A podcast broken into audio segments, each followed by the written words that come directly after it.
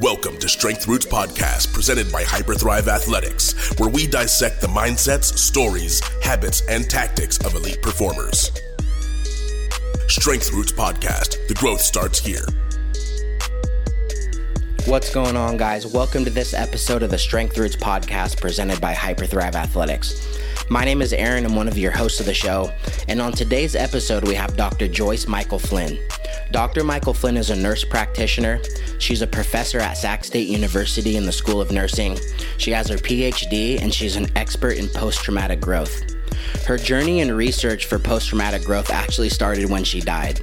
Yeah, about 30 years ago, she was in a water accident. They still don't necessarily know exactly what happened or how it happened, but she died. She required 22 minutes of CPR. She was air flighted and remained in the hospital for a number of weeks before she even regained consciousness. But once she started on her rehab journey, um, she actually decided to go back to school and do research in this area and really see how people come back stronger from traumatic experiences. So she has a ton of insight and input, especially during this time of COVID 19, how people can come out of it stronger as well as other experiences in their life. So I would encourage you to listen intently, take some notes, and without further ado, here we go. So thanks for coming on. We're excited to kind of dig into your story and talk about the research you're doing. Awesome. Thank you for having me. I'm super excited about this. Yeah. Absolutely. So, first, let's kind of start about the uh, traumatic experience you had in your life and kind of uh, obviously it was very life changing and, and kind of how that set you on the path that you're currently on. Yeah. And um, so it's so funny when, you know, you ask that question because like I was thinking about this and the research that I've done with people who have gone through extreme events traumatic events and have come back when you talk to them over time, which I've had the ability to talk to them over time, you really start to see that the event becomes so second to that. They want to talk about what they're doing now. And that's kind of when you said, Oh, we want you to talk about your event. I went like, I want to talk about my research. But the event that started it all really was um, it's actually this will be 30 years this year. Um, I died and I mother, wife, mother of three, very active person, triathloning, marathoning, all of that, and had this very crazy experience. So I don't know if your listeners have children who are on a swim team, but my children were on a swim team and we had a championship meet and it was at Jesuit High School pool there. I have zero memory of any of this. I have some memory of the couple of days before, but the event, my event happened on a Sunday, and I don't remember anything, and probably for a month after that. So I don't remember being in the hospital or very little of being in the hospital or anything. But apparently, what I was told happened. Um, I'm super competitive, and they were having a fun adult relay before they were having the final swim of the kids. And I was told I grabbed my husband and a couple friends, said, Come on, we're going to swim this and we're going to win this. And I'm going to swim last because I'd been doing a lot of training for triathlon. So I'd been doing a lot of swimming. And I got in the pool, I guess. I swam the last leg of the relay. I finished at the side of the pool that was 13 feet deep. Um, I was told that the timer asked if I needed help out of the pool. I said, no, I'm fine. And I just sunk to the bottom of the 13 feet of the pool. And the timer said to my husband, hey, your wife's not coming up. He's, oh, she swims all the time. She just, you know, sometimes you go to the bottom of the pool and you just kind of jerk up and come back up. Go, ah, she's not coming up. So my husband dove to the bottom of the pool, got me to the side. And luckily, since there were a lot of children there, there were a lot of parents there and there were a couple of ER physicians. Bruce Gordon was there, uh, another physician. Um, Stuart Garini, Gary Ryle was there, and I got 22 minutes of CPR at the poolside. They landed a helicopter in the football field at Jesuit and life flighted me to UC Davis. And my heart, according to Bruce Gordon, stopped again in the helicopter. He got it going, and that's when I hit UC Davis and as people said, the life that I was planning on having was going to change. And I had no idea how all that was going to come out. But yes, like I said, I had zero memory of anything. The very first, so I was in the ER in UC Davis in ICU. Then I was transferred from UC Davis to Sutter Memorial Hospital uh, which isn't there anymore, but I was uh, transferred there. And I don't remember anything except maybe a couple of weeks after it all happened. I just remember one, I just remember sitting up in a hospital bed. And I saw it was, I didn't realize it was at nighttime, but my brother in law and sister in law were at the end of the bed. And they said, they saw me wake up. And because I guess I, you know, was kind of not talking to a lot of people. And they said, are, you okay? And I said, yeah, yeah. They go, do you want anything? And my favorite meal is a cheeseburger, French fries, and vanilla shakes. My favorite meal. And um, so I said, yeah, I'm super hungry.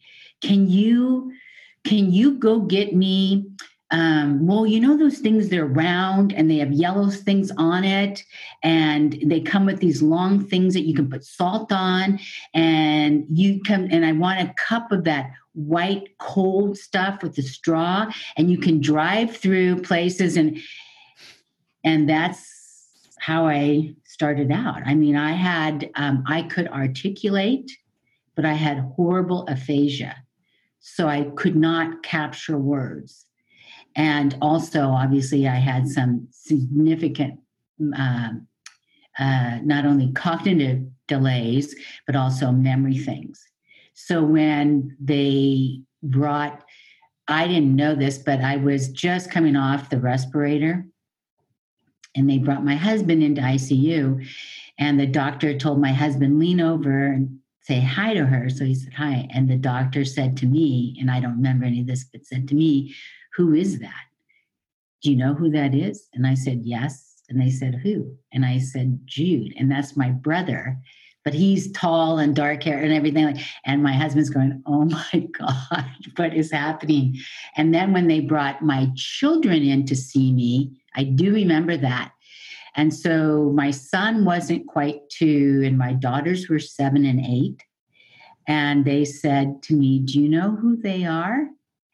And I looked at them and I said, Yeah, I, I know, I know, I know I'm a soci. I just don't remember how.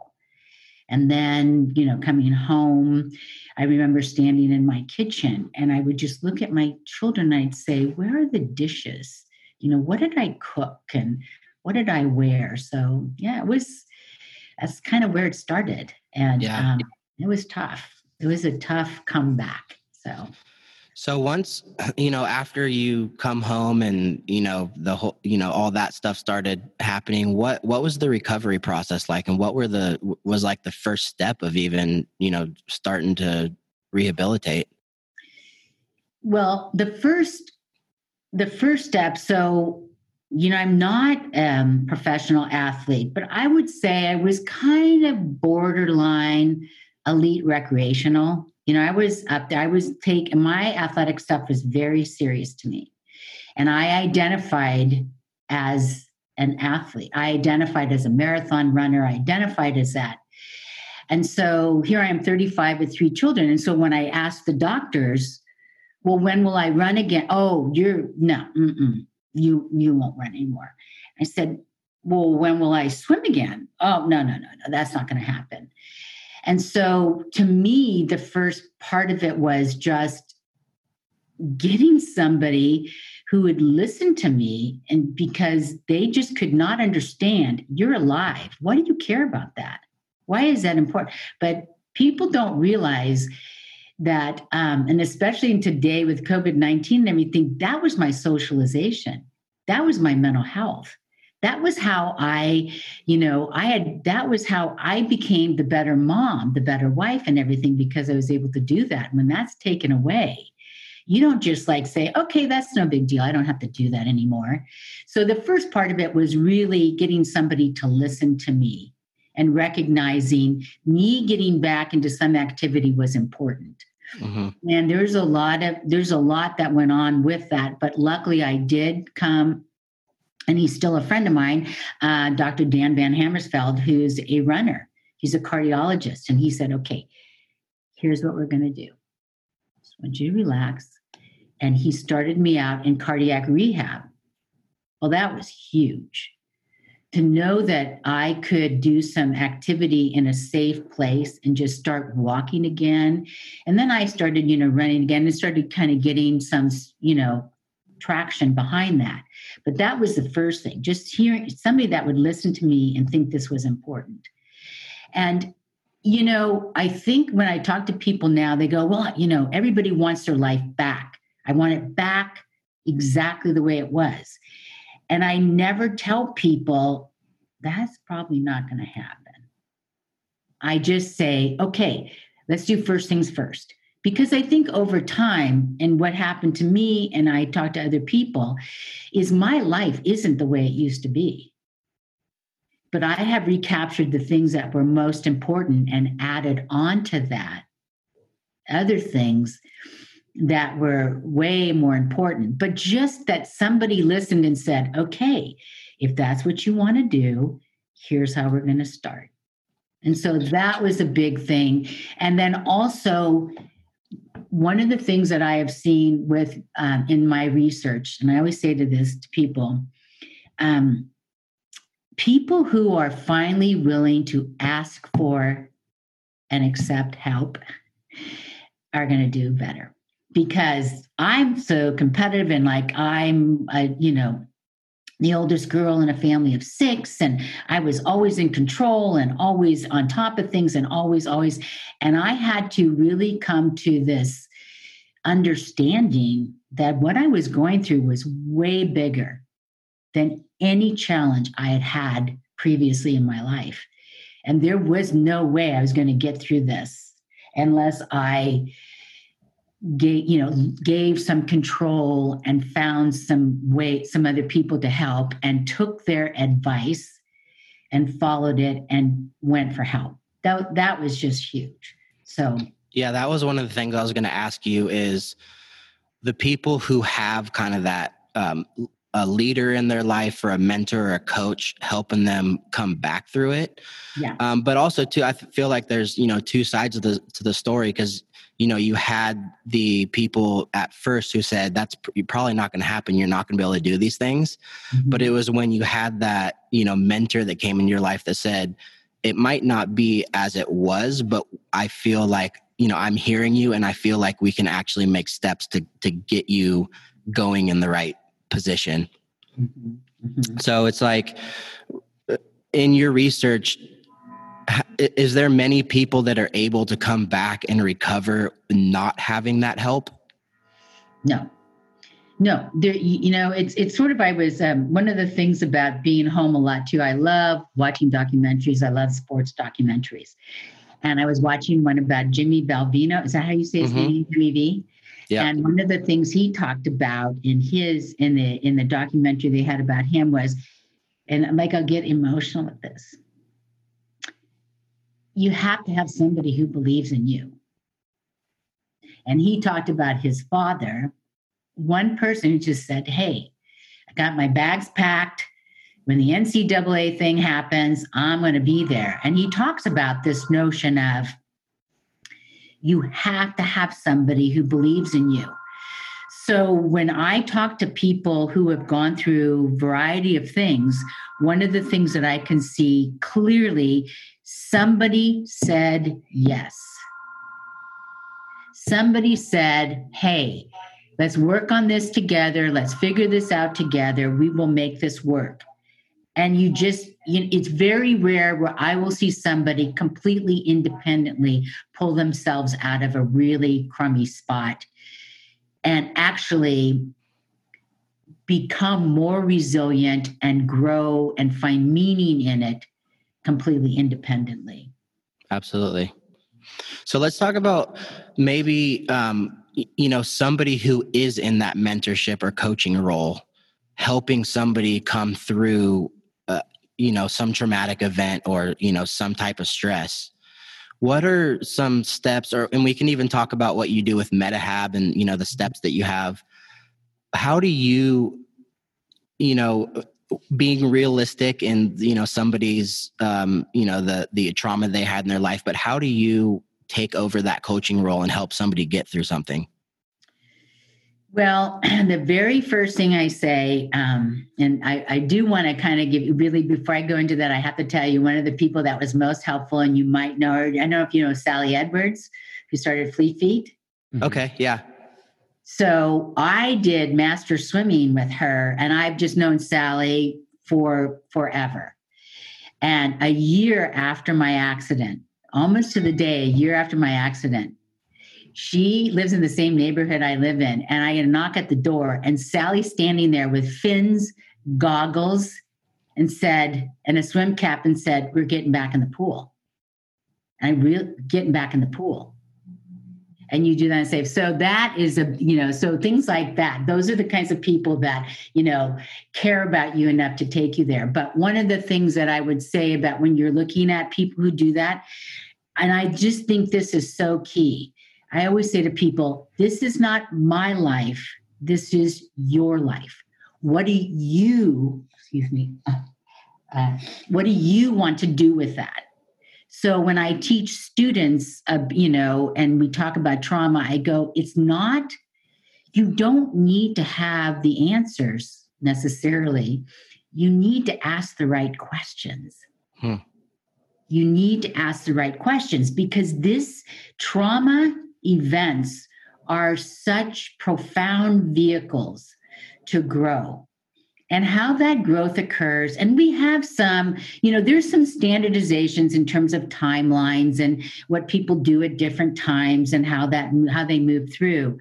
But there you know it really is such a self you know self growth thing. So i always talk with people and i go first of all i say tell me your story.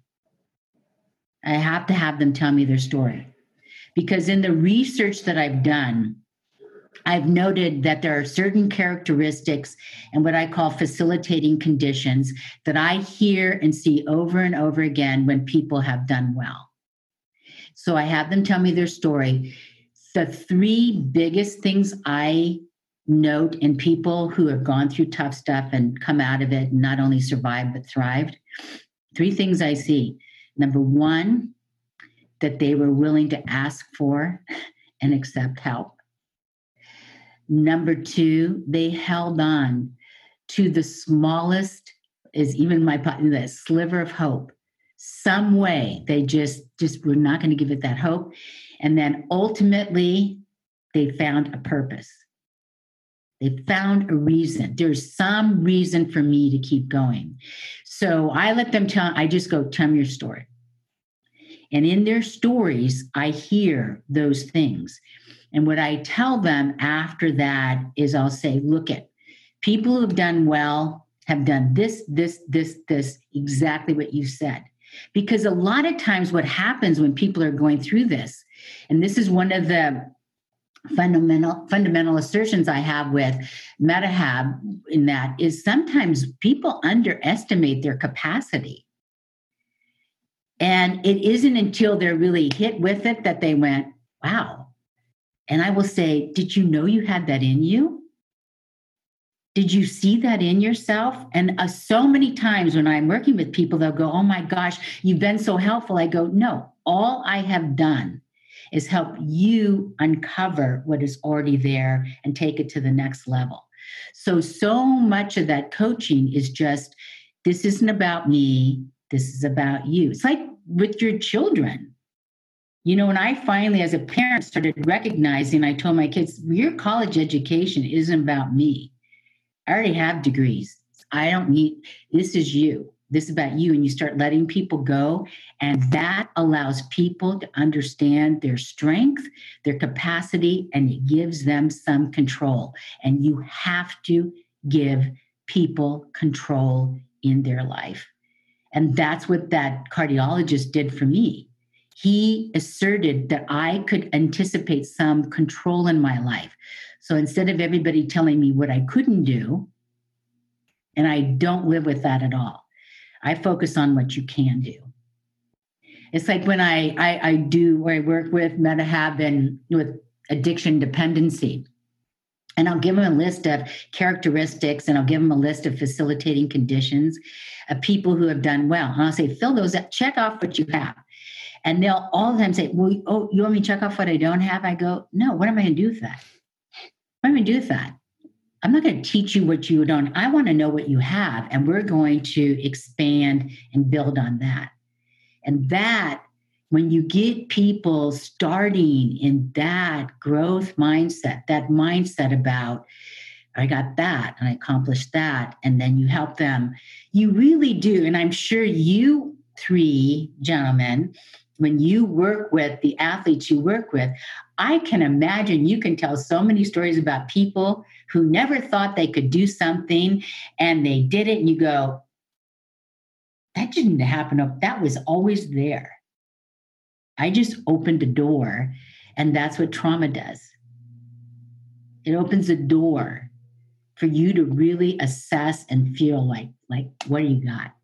Mm-hmm. Yeah, and I love that right there because I mean, with everything, it's and and you just explained it perfectly. It's healing comes from within, and un, until you are given that safe place to do the healing from within, then it's very hard. And with that external help of someone that's you know pushing you and making you realize that it's it's you, right? You have to take action and realize that it's i can't necessarily do it for you but let's but let's do it together and mm-hmm. find a way to like you said you know create those repetitive successes and then let's get this confidence back right that's and awesome. I love that. I love that whole idea of confidence, and and it, you know, kind of a good example of that too. I love it when you said, "Let's do it together." But you, I remember. So I'm just going to brag a little bit, but all three of my children were D1 athletes. Two were soccer and one was water polo.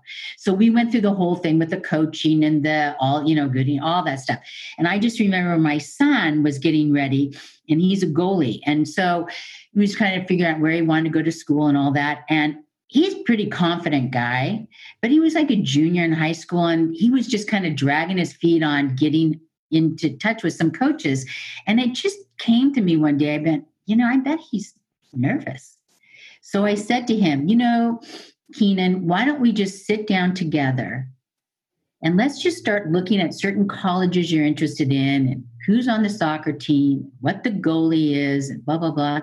And I did, and I just sat down next to him. And you could just see we started kind of going, and then he took it all over. But sometimes you just, like you said, you create that. I love how you say you create that safe space. You just go, yeah, I'm right here.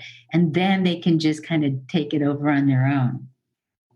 So I, I completely agree that someone needs someone to lean on a lot of the times, or at least you need a place where you feel comfortable and um, like you can open up to that person. And especially when you're going through trauma, I think you need someone to lean on.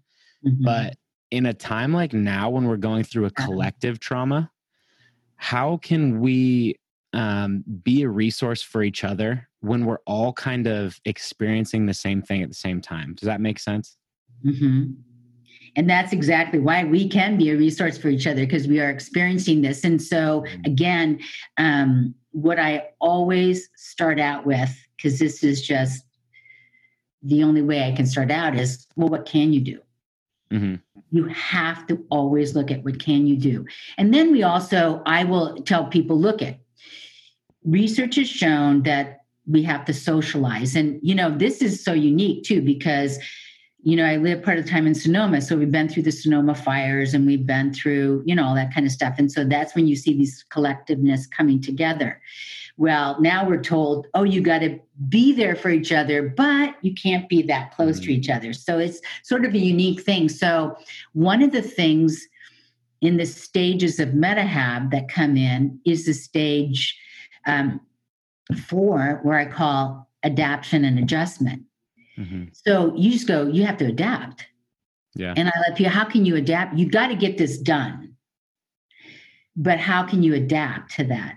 And I love that term too, because I was very um, uh, privileged that I was actually in London at the Olympics when the, the Olympics were in London, and I was doing a presentation on uh, post traumatic growth and meta in athletes. And at this present, they had a lot of um, athletes who we used to say are like disabled athletes, but they don't call them that. They call them adaptive athletes. Mm-hmm. And I went, I love that word because it's all about well, you've got to ski, you just adapt it and do it this way. Mm-hmm. So we have to be at home, but we then we figure out well, we have to adapt and adjust for this period of time because there's going to be an end. There's going to be a reentry into life. So you have to adapt and adjust and kind of make things happen so you can continue to move on. So within that adaptation and adjustment, again, I always tell people, well, what have you used before? Mm-hmm. I mean, you've been isolated before. You've been sick or couldn't get out of the house or snowed in or whatever. What have you done before? And so, you know, you just help people rediscover the gifts and the strengths that they've already had. Yeah. And I think it's it's so important right now because there are so many things that are out of our control. Yeah. That's why I encourage people so much to stick to a routine, find a oh. routine even in these like troubling times because oh, yes. the more that you feel like you are in control at least in some aspects of your life, you're going to have a lot more it's it's going to be a comforting um, experience for you to wake up at the same time every day, maybe eat the same breakfast, go on a walk at the same time. So I think it's just the small things of finding a routine like that in a world where there's so many things that are out of our control at the moment that mm-hmm. at least you it gives you some semblance of confidence and comfort in what you're doing. And I you know I really I love that because the other thing, and this just goes with athletes or college or whatever you're trying to accomplish, you institute a discipline around that. And people who can discipline themselves around that, and I find it so, I've been running for years, but I still recognize I need to discipline myself with my social people because if I'm left up to myself, I never run as far, as fast as well. So even now, even I'm social distancing, but I still have people on a regular basis that I meet and we plan out what we're going to do because like I said, I feel like I'm a pretty strong person, but left on my own, I just won't run all those miles or I won't run as fast or, you know. Mm-hmm. So putting people around and helping them discipline you as well is huge. The other thing I will tell you, I was uh, listening to this one speaker. He's so God, God, I wish I could think of his name, but one of the things he said, so one of the things that they've noticed in some of the most proficient, successful people, one thing, they make their bed every morning. Mm-hmm and I tell people, I've told my kids that for years, and I, they still don't follow it as much. But making your bed because you get up, you know, it's like when you're prepping for athletic stuff. You know, you're prepping and you're making your bed, and you're starting to think about the day, and you're getting things going, and you're, you know, there's a lot going on in your head besides just making the bed or getting your sports equipment ready or. Mm-hmm. So once after your recovery process, how long was it until you went back to school and started that process of getting into research and what really made you even want to do that?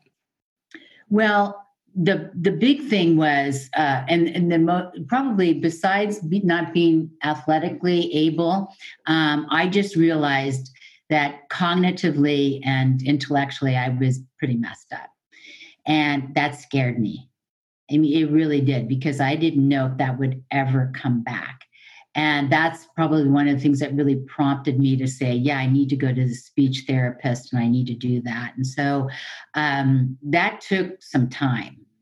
And that was the most frightening thing because the things that I was just, you know, always so into. And, you know, I am Catholic, I'm religious, and I love my family and I love athletics and I love my mind. And a lot of stuff was gone and I had to rebuild that. So as time went on and I did go back to speech therapy and I worked on things cognitively. And again, um, Dr. Dan Fields, I was in co-practice with um, Dan Fields and he brought me back a few months after my accident into practice. And he really helped me with my clinical practice so he would see patients with me and help me get that together. And also, I uh, went to UC Davis to get my NP licensing. So I went back to UC Davis after my event accident and I said, Can I just sit in classes again? So I would just sit in classes at UC Davis in their nurse practitioner program and listen to that. And then Dan helped me get back clinically. And you just start getting some traction. You just start going, you know, today's a little bit better than yesterday. And you start. So I just decided, literally, I live a couple of miles from Sac State. And I thought, you know, if I really want to get my brain going, I'll go back to school. That's it. I'll go back, I'll get my master's. So, kind of interesting. I went back to Sac State. I walked into the Division of Nursing. I went to the front desk. I said to the secretary, Here, here's my name, and you know, I'm an NP, and I want to come back get my master's. And I've had this event, and I don't know how well I'll do, but I'd like to try. But so as I was saying that, the woman, Dr. Robin Nelson, who was division chair at the time, came walking by and she looked at me and she said, Who are you? And I told her, She says, What happened to you? And I told her, and she goes, I was there that day.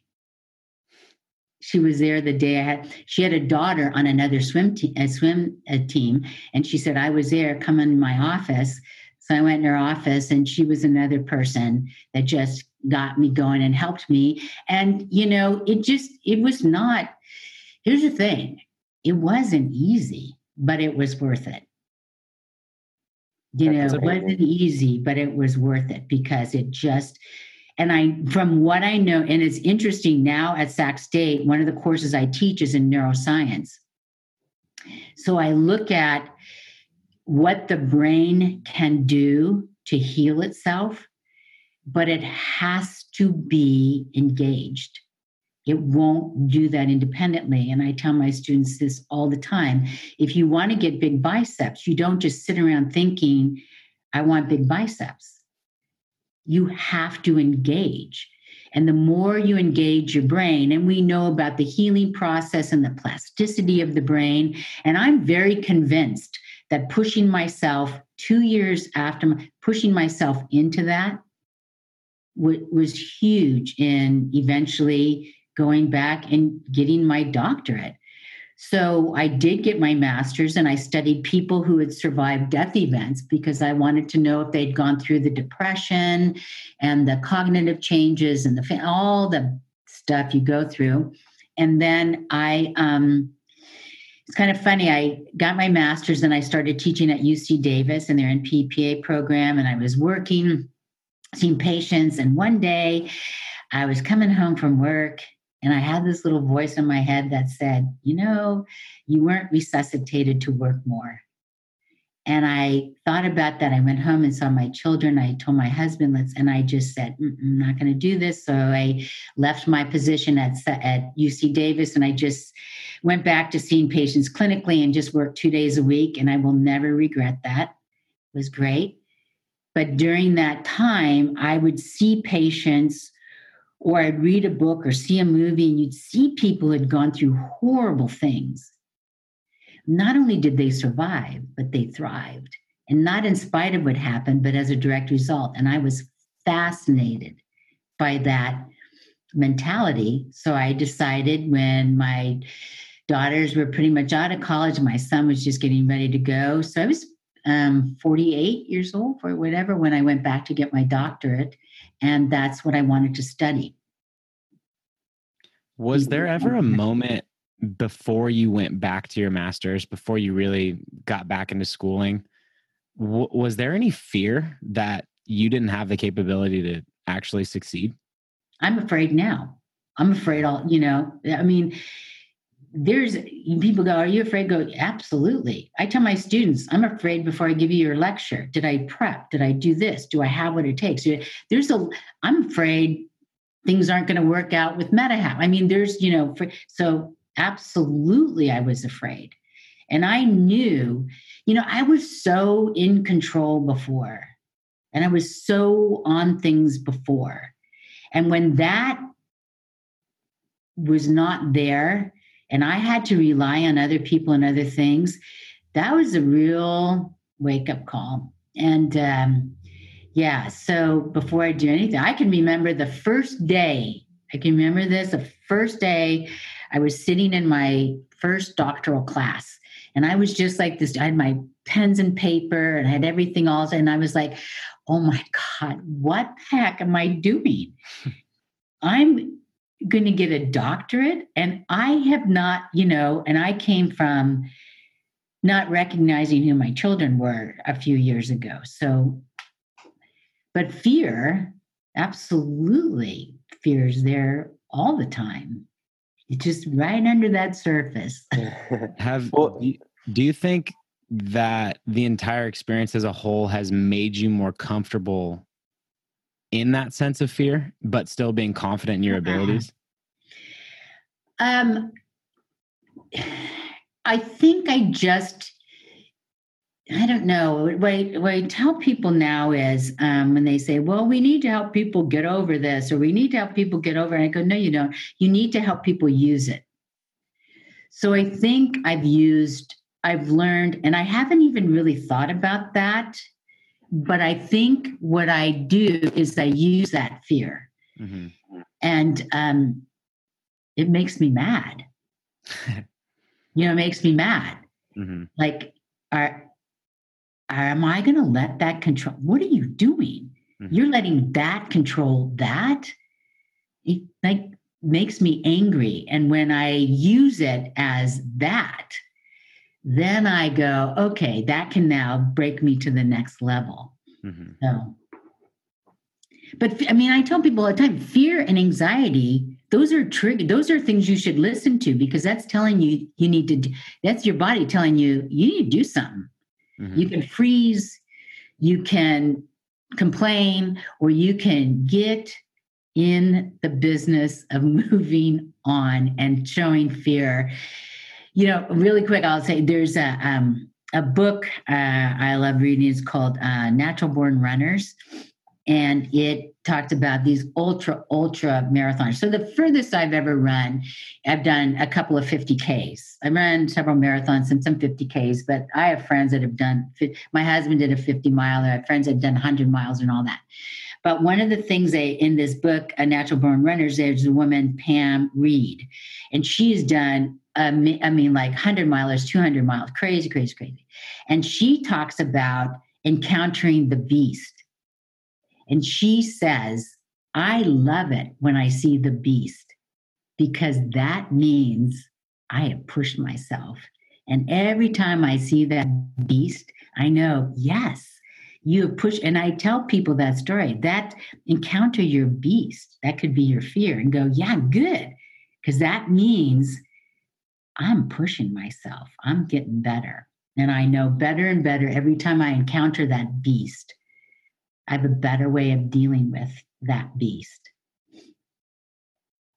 Earlier, you mentioned kind of the three steps to the recovery process the um, asking for help, mm-hmm. having that sliver of hope, and then, you know, having a purpose. And I think having that sliver of hope is huge because it's not just a linear process. It, you know, sometimes it gets worse before it gets better right and so you know having that hope through those times that are tough and just kind of you know leaning into the fear on those days where it doesn't seem like it's ever gonna you're ever gonna come out of this hole mm-hmm. um, you know i think that's that's huge having you know just that little bit of hope and and somebody that's you know just slightly encouraging you on a day-to-day basis um, so let's talk about let me just say really quick i tell people it's usually always going to get worse before it gets better. So I don't care what healing process you're looking at, whether it's a fractured bone, whether it's a laceration, whether it's whatever, an infection, it always gets worse until your body catches up and gets on top of the healing process. So when people go through things, depression, whatever, I go, I used to use the word normalize. I don't like that word anymore. I use the word expected. I expect you to lose it. I expect you to, because that's part of the process. That's not an abnormal reaction. That is a normal reaction to the abnormal thing you're going through.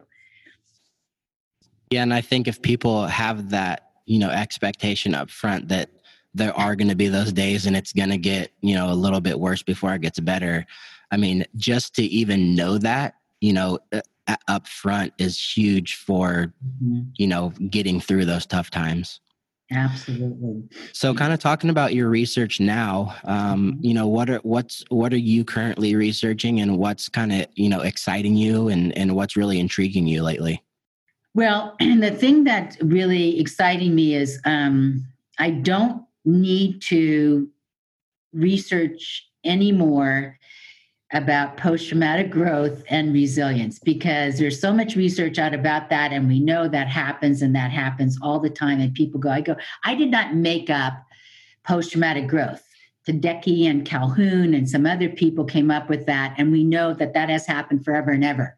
The thing that excites me is continually to look at a strategy a simple strategy, a simple pathway, which is MetaHab, which is the stages I have in MetaHab, that encourage people to do that, and also engaging people in that process.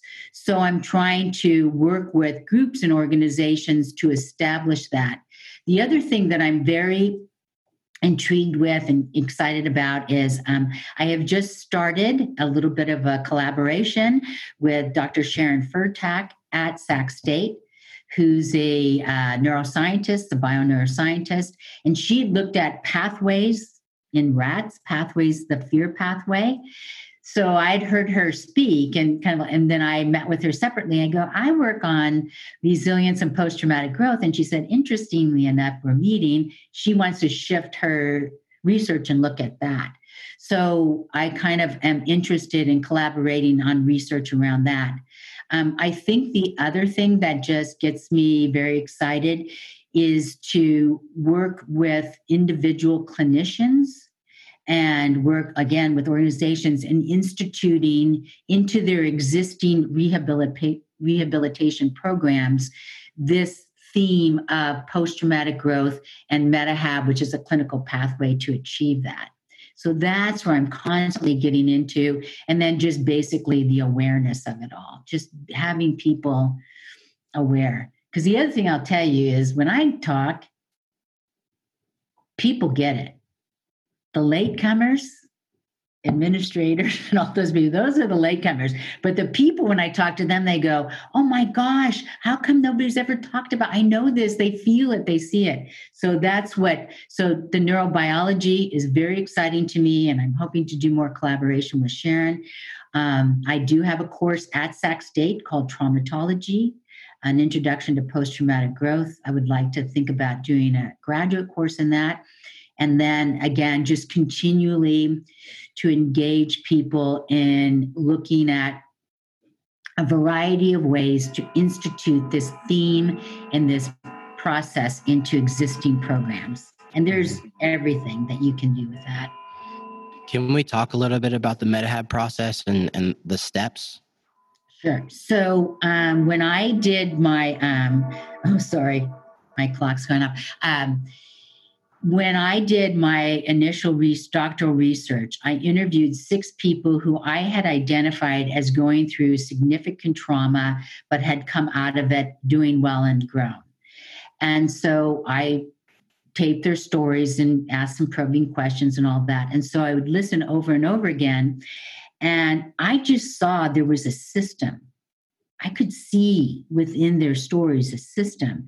And one of my colleagues who I was talking to about this, Dr. Louise Timmer, said, You know, there's stages there. And I went, That's it. That's it.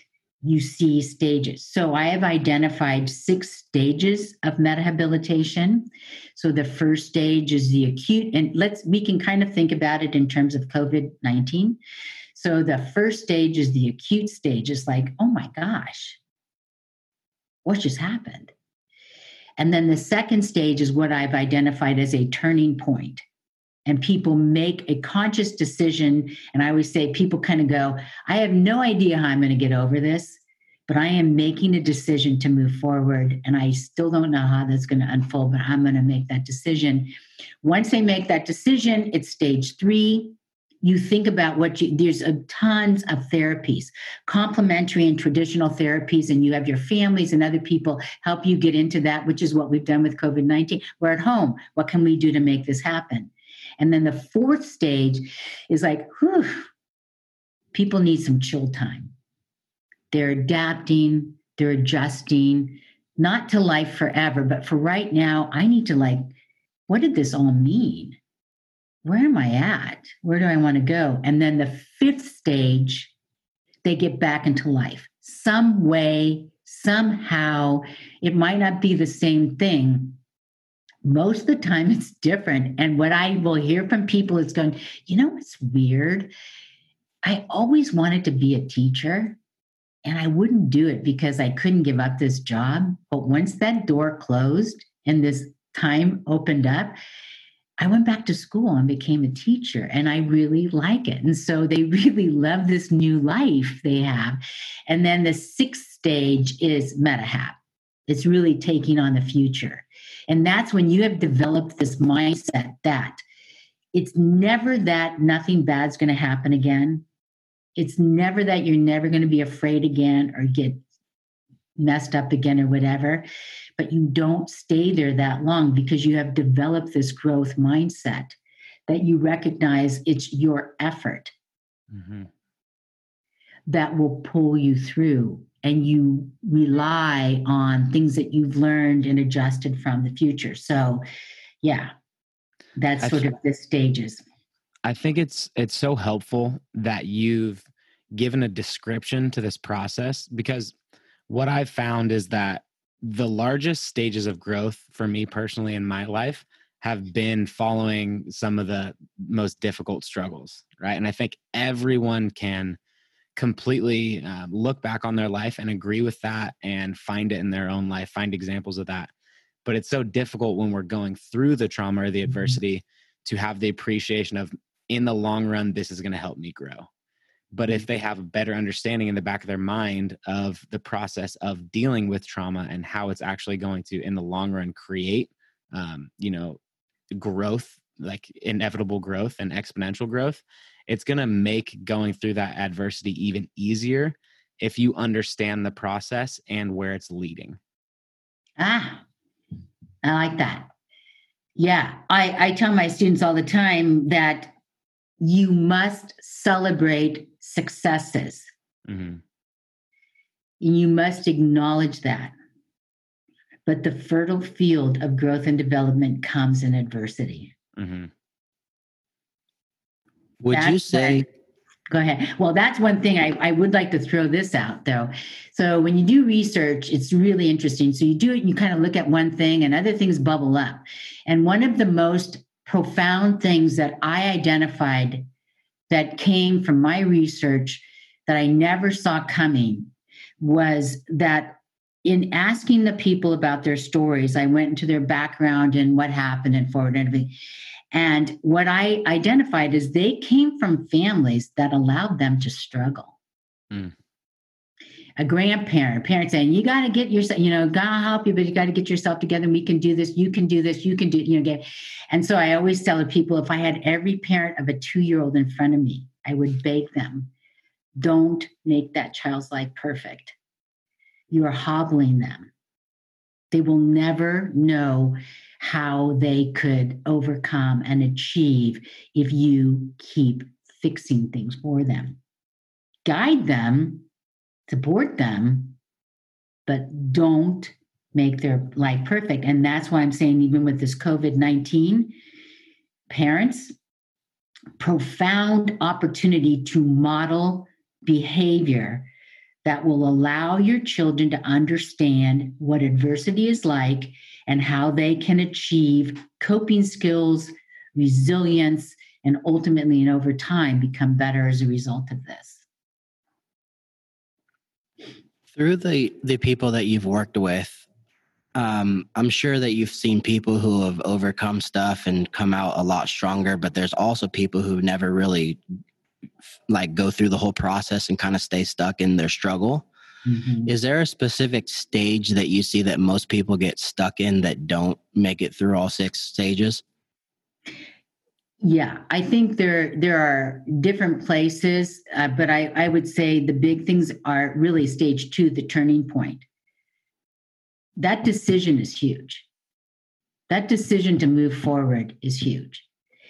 And I would say to you all, you've all had turning points and i can bet you you can remember the day the time where you were when you said i hate this i do not want it but i'm going to move forward. People can remember that. So that's a part that i look at. And that's when i look at people too and say here's where we need extra help. There's an obst- there's something that's stopping you so we need some extra help. I think the other part to going through that is probably stage four with the adaptation adjustment where people that's a real self-reflection analysis stage and sometimes if they don't have the opportunity to take the opportunity to really achieve some ideas about the meaning of their suffering and what's gone on. And then I think stage five is you got to get back into life. I don't care if you decide you're going to work for the SPCA or you're whatever, you got to get back into life. You got to do something. So I think probably the turning point is the first thing. Then maybe four and five, they get a little stuck up in that. Yeah. And it all seems like it comes back to making that personal decision, right? Making the decision that I'm sick of this. I'm going to, you know, hit that turning point and then even self-reflection that's even a, a, self you know a personal decision is uh, am i going to take the time to reflect on what happened and um, you know kind of basically take the steps to to make it happen mm-hmm. You know it's interesting too i um, when we were talking about the very beginning when i did my original research i interviewed these six people and then i wrote i wrote a book called turning tra- um, uh, turning tragedy to triumph, rehabilitation, you know, a contemporary model of rehabilitation. And so uh, when I wrote the book and I had people read it to give feedback, the two things they wanted, they wanted to know, because I wrote the book two years after my research, where are those people now? And they wanted pictures. So I was able to re meet all the six people that I met for to do my original research. And one of the things this is another thing I love about research, I never saw coming. They never talked about what happened. They just kept saying about, did I tell you what I'm doing now? Did I tell you what I'm doing now? Did I tell you what's happening now? And even now, people will say to me, well, what happened? I go, ah, you know, when 30 years ago I died and I had 22 minutes of sleep and I came back. And, you know, but this is what, you know, you're just so engaged and excited about what you're doing now. And that's another thing that I can really see where people they they they don't want to live there. They don't identify with that as much as they identify with this part of their life. How how you had your friend that kind of motivated you or pushed you back into the pool in that uh-huh. first instance when she came to you? Sally, Sally Edwards. Sally, Sally Edwards if you are someone kind of on the outside or maybe um, you're someone who's in someone's support system who's dealing with tragedy or, or trauma how do you know when it is time to kind of give somebody a little push and tell them hey like i think it's time for you to take the next step. How do how do you kind of walk that fine line of maybe pushing them too soon or knowing when they need to take the next step that is so good. You probably have a better answer to that than I do because you have to push people yourselves. And so, you know, I would throw that question back onto you. But I think just in general, when I'm seeing people who are stuck, and what do I mean by stuck? That they're not fine, that they've lost some hope or they're they're not finding joy in life or they're just not moving on. And i will you know and you really do you have to challenge them themselves and saying look at this isn't helping you you know? Mm-hmm. we love and care about you. And i'm noticing that you're sitting in a dark room developing negatives here. And that's that's not helpful you know? You were so you you you do just start to look at the fact that they are not i don't expect them to move forward right away but you're expecting to see some momentum, something that's coming on. But if they're sort of sitting in that dark place, and again, I'm not a therapist, so I don't pretend to do that, but I can be aware of that and say people sometimes people might need extra help. Like they may need to go to you guys to get extra help to go in with their physical kind of stuff because they're stuck. And I think sometimes with people who go to therapists, but I always tell them too, you better be very careful about the therapist you go to. Mm-hmm. Because you want to go to somebody who is real and understands there's a reality to your grief and to your depression but they can also look at how how can i facilitate you lifting and moving on with that and there's a variety of things that they can help you do but i think it's just looking at people who have lost either lost hope or they're just sad all the time or they just complain a lot mm-hmm. and they're bitter that's yeah got to get in and see what's going on there mm-hmm. That's definitely um, a lot has to do with that, you know, growth mindset or somebody who has more of a closed mindset and doesn't, you know, really, again, want to make the decision to change things, you know, on their own. Mm-hmm. So I really appreciate uh, the time that you took with us. I think there's a lot that us personally can take away, but our listeners as well. Um, so let's say, you know, somebody's listening who is a clinician or maybe is um, in an organization that could use your help or even just an in- individual, what's the best way that they can reach out and find more information about what you do? So the best way is very easy. So it's my name's Dr. Joyce Mikal-Flynn. So you can go on drjmf.com It's my website, drjmf.com. Get on my website and has a variety of things. And um, I have books and workbooks and wellness workbooks and all sorts of things that can help you move through that. I also have a place where I have a podcast series called Sliver of Hope stories of survival and growth. And I have the first series I did was the first six people may identify the stages of metahab. Then I did a whole series on athletes, and I used the athletes at Sac State to look at the growth perspective. And then my next series is a special series I have on COVID 19. But yes, so, and if you follow me on Instagram, dr.jmf, you can um, get me on Instagram. So that's good. Um, shoot, I didn't get a chance to talk about. Can I say one really important thing that I think would be really good for? Yeah, absolutely. Okay, so one of the things that uh, really occurred to me is first of all, um, we didn't get into this, but there's generational resilience. So you really need to know that you can influence the next generation by how you're dealing with things today. And there's some gene expressions and all sorts of things that go on. And you can do another podcast on that if you want. But the other thing I just love is I was watching um, a documentary, state of HBO documentary called State of Play, and the the one was called Happiness, and they looked at athletes and soldiers. So they looked at um, um, um Michael Strahan and Brett Favre, and then Marcus Luttrell and they looked at athletes. And so, one of the things that's so compelling with you is so they looked at the research from Eisenberger and Lieberman, and I they're in Southern California, and they did some research on why rejection hurts.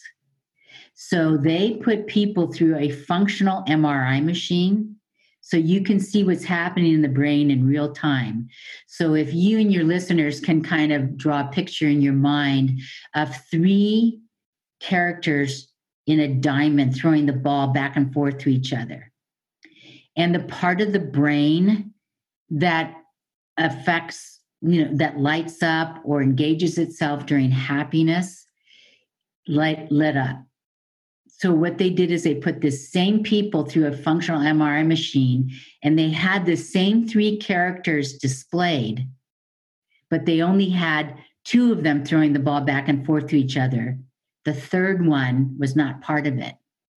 And what they found was the same sort of neural pathways that engaged during times of happiness also engaged during this painful experience, this rejection. So they look at it and say, one of the things that they can talk about is that we have to recognize when you are no longer a part of things. So, whether you're a soldier, an athlete, or whatever, your brain is registered engaged in some pain pathway. So, you are feeling physical pain. So when I'm talking to first responders, cops, you know, police, sheriffs, athletes, soldiers, all those people, I go, you will experience pain when you are no longer part of your team. And that's a real thing that's happening. And sometimes when you just explain that to people and they understand it, then they'll understand why it is so essential to socialize. And that's one of the biggest things I, I'll tell you right now red flag number one isolation people need time by themselves to kind of figure stuff out. But if your friends are checking out, they're not going to church, they're not working out, they're not showing up to family events, they're kind of engaged, you better get on that. It's a dangerous time for people. We are social beings. We are meant to live in communities. When those communities are disrupted, you have to adapt and adjust a community so those people are not left out. But so the brain feels not being a part of something in a painful way. That's gold in in a time like this right now. Mm-hmm. Mm-hmm. Yeah, and it's been huge for us. You know, obviously we can't be in in the gym um, currently, but you know we've been doing live classes through Zoom, and you know everybody still gets to a chance to see each other. And you know, just for me personally, it's been big to have that community still. But I know our our um, Hyperthrive members has really appreciated that just being on Zoom and getting to talk to everybody. So, you know, obviously we can't get a lot of FaceTime right now in person, but even if you can set up, you know, a FaceTime call or a Zoom call or do something where you're still involved in some part of community, um, that's going to be huge for your mental health and just overall lifestyle in general. Oh yeah, and let me just a shout out, a shout out for you all and being active. I always used to call I now especially when I was doing family practice, I used to call this my e pill, my exercise pill. Mm-hmm. There isn't one thing that physical activity is not going to help out. There's i mean not only from the physical being but i know we talk about mental health but i talk about when i talk to first responders especially and i actually have an uh, article that i wrote about um, mental fitness and resilience in first responders. So i when i was talking to when i was doing a presentation to sheriffs and police i talked to the police chief and i go these people aren't going to do this oh mindfulness well they're not going to like that's not going to click with them I go, let's call it mental fitness training. And I would say to them, you, and as an athlete, you guys all know this, you almost have to be more mentally fit than you are physically fit. Because that mental part of you, that's key. So, mental fitness training and how exercise and physical, and I sometimes don't even use the word exercise because people that's like fingernails on a chalkboard. I talk about physical activity, how physically active you are, huge, huge in all of that. Absolutely. So, take her advice, people. Stay engaged with the community. Make sure you're getting some movement in your life, whether that's just getting outside and going for a walk or doing some exercise, even if it's five to 10 minutes worth of movement. Um, get that going. Perfect. So I appreciate you guys listening to this episode of the Strength Roots podcast. Definitely get on Instagram and get online and check out uh, Dr. Flynn's website and stay connected with her. Um, if you guys have any questions, you can send us a message on Instagram at Hyperthrive Athletics. But other than that, thanks for coming on, and we will catch you guys next time. Awesome. Thanks, guys.